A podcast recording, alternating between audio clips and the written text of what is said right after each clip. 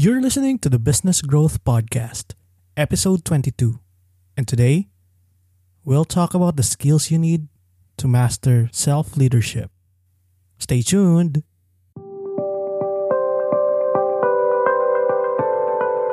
Welcome to the Business Growth Podcast, where we share practical strategies and actionable tactics to help business owners just like you grow your business to the next level. I'm your host, Jerry Kimbang, and this is the Business Growth Podcast. What's up, everyone? It's your host, Jerry. Yesterday, we talked about the number one key to a lasting and more fulfilling success, right? And that is self leadership. Today, we'll talk about the skills that you need so you can master self leadership. I mean, yes, it's the number one key that you need to create success for your life, whether personal or in your business or in your career, whatever it is that you are doing. It's a character, it's an identity, it's a personality. But of course, there are some skills that you need to develop so that you can practice it and put it into action. And on this episode, we'll talk about the competencies that you need to practice self leadership. Now, these self leadership competencies are isn't something you can Google. You may do some Google search about this topic, but what I'm going to share with you doesn't come from any research or any external source it came from a personal observation of mine and my personal experience being surrounded by being surrounded by a lot of people who practice personal leadership and and in my experience of doing and developing the qualities of becoming a self-leader the first competency that you need is personal integrity and this talks about keeping your word or promises to yourself. Now, doing that is hard. But when you do that, when you say something to yourself and you keep it, you keep your word, your promises, and the things that you say to others, you take responsibility of every word that is coming out of your mouth. It leads to confidence. And the reason is because you are able to trust yourself. You develop the dependability you develop integrity in yourself, and you become a person who follows through on every word and every promises that he or she gives to other people. And when you develop the skill of personal integrity, it helps you not only to develop confidence, but you are also compelled to develop self discipline. That means you do that means you do what you need to do, whether you feel like it or not. For example, you promise to yourself that you are, you know, going to give your best at work. But in the middle of the day, when everything gets hard, you think about giving up. And worse is, you do give up and drop everything that you're doing and then just, and then, you know, just procrastinate. When you develop personal integrity, you also become a person who takes personal responsibility of things that are happening in your life. I mean, you own your mistakes, you take responsibility of the things that you do, whether the consequences are good or bad. Um, it doesn't matter. If you make mistakes, you own it. If what you do becomes successful, then you own it as well. And you also enhance and take responsibility of the things you think about because you and I both know that our thoughts turns into our feelings or emotions and then our emotions tend to become the driver of our actions. And so whatever it is that you are thinking, once you develop personal integrity, you're going to evaluate if it's taking you closer to your goal or if it's taking you closer to becoming the person you want to be. Another example would be you say that you commit to, you know, losing weight. And when there's progress, you sabotage yourself and you stop. So, ang nangyayari, you lose it and then you gain it back. And then you just keep on doing the same thing over and over again without committing to really do what you said you're going to do.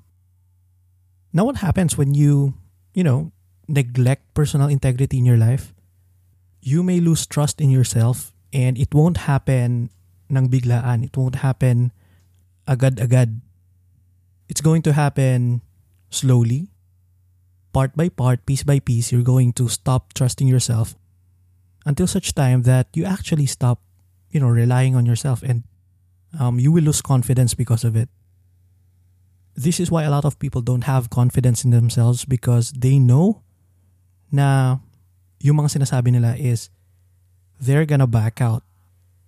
Second competence that you need to develop is second competency that you need to develop for self-leadership is state management or the ability to influence your own frame of mind and emotions so you can take action and so you can still do whatever it is that you need to do whether you feel like it or you don't. And the keyword there is feel like it. Now this skill is a sign of maturity and it takes a high level of intelligence to develop. And you can only hone that by going through a lot of things in your life. Um, a lot of failure a lot of observation listening to other people's stories and you know learning from them from their experience their stories the things they are going through the challenges that they are facing and then applying the things that you know. Because there's a difference between knowing something and then applying what you know right let me share with you a perfect example of that a few years ago i was feeling really down because I just resigned from my job and I didn't know what to do. I mean, I I just know that I want to start my own business or I just knew that I don't want to be employed anymore, but I don't have any idea on what I want to do. So I experienced what I call a downward spiral of doom, meaning I just wake up every day, procrastinate, and then feel bad about myself then go to sleep. Then the next day, I would do the same and feel the same until such time na wala na akong energy to, you know, start things and reevaluate what's going on in my life. Now you need to understand that I've been studying psychology. I studied psychology in college and I continued studying psychology and neurolinguistic programming and all about state management and how to be more productive, etc. But I wasn't doing what I knew. I wasn't applying, I mean, it's just head knowledge and I wasn't applying it on myself. Worse, I wasn't managing my state. And I knew that it was a big part of what I need to change, but still, I wasn't doing it. So the result was nothing was happening in my life. And until such time I decided to apply what I knew I decided to manage my state and get out of the hump and actually do something, you know, create something, create contents, um, get myself out there, etc. That was when I started to produce results, get clients, and, you know, started to do what I'm doing right now. So you need to manage your state and you need to know how to control your own frame of mind, meaning if you're thinking negative thoughts, you need to reframe it, look at it on another angle, and evaluate if those thoughts are bringing you closer to where you want to go, to your goals, to your personal vision, and to the being that you want to be in the future. Now, third and finally is the ability to understand others or what we call empathy. And empathy is an inside job. You can't practice it until you first develop your own self awareness and then you learn how to manage your state. Basically, if you don't know how to treat yourself well, you wouldn't know how to treat others too. That's why in the book 12 Rules of Life by Jordan Peterson, one of his rules was to treat yourself like someone you are responsible to help. Um, imagine We help our pets, diba? We give them food, we take care of them when they're sick. We don't see their mistakes. But to ourselves, we are always critical. We always look at our mistakes, our bad decisions, our wrongdoings in life, and we wallow on that kind of negativity.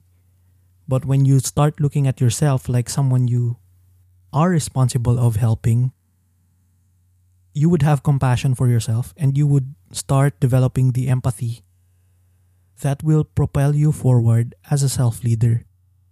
Now, once you start developing this skill, you would stop and won't blame others for the mistakes they do or how they affected you, how they um, made you feel.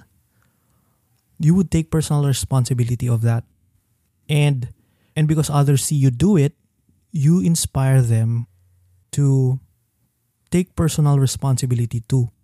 You inspire them to, you know, take up their own cross and become responsible of their personal results, whatever it is.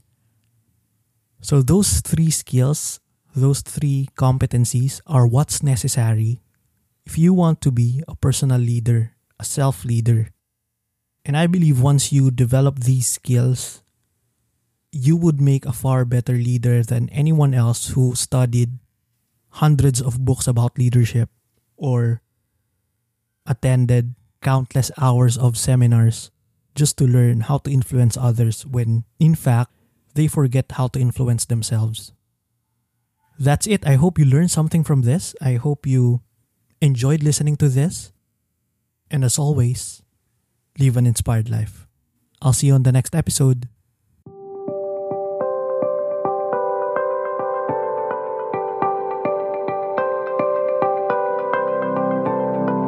Hey, thanks for listening to this episode of the Business Growth Podcast. I really hope you learned something from this. If you like this episode, consider sharing it with your friends and family, and please leave a review on your favorite listening platform. I would really appreciate it. See you on the next episode.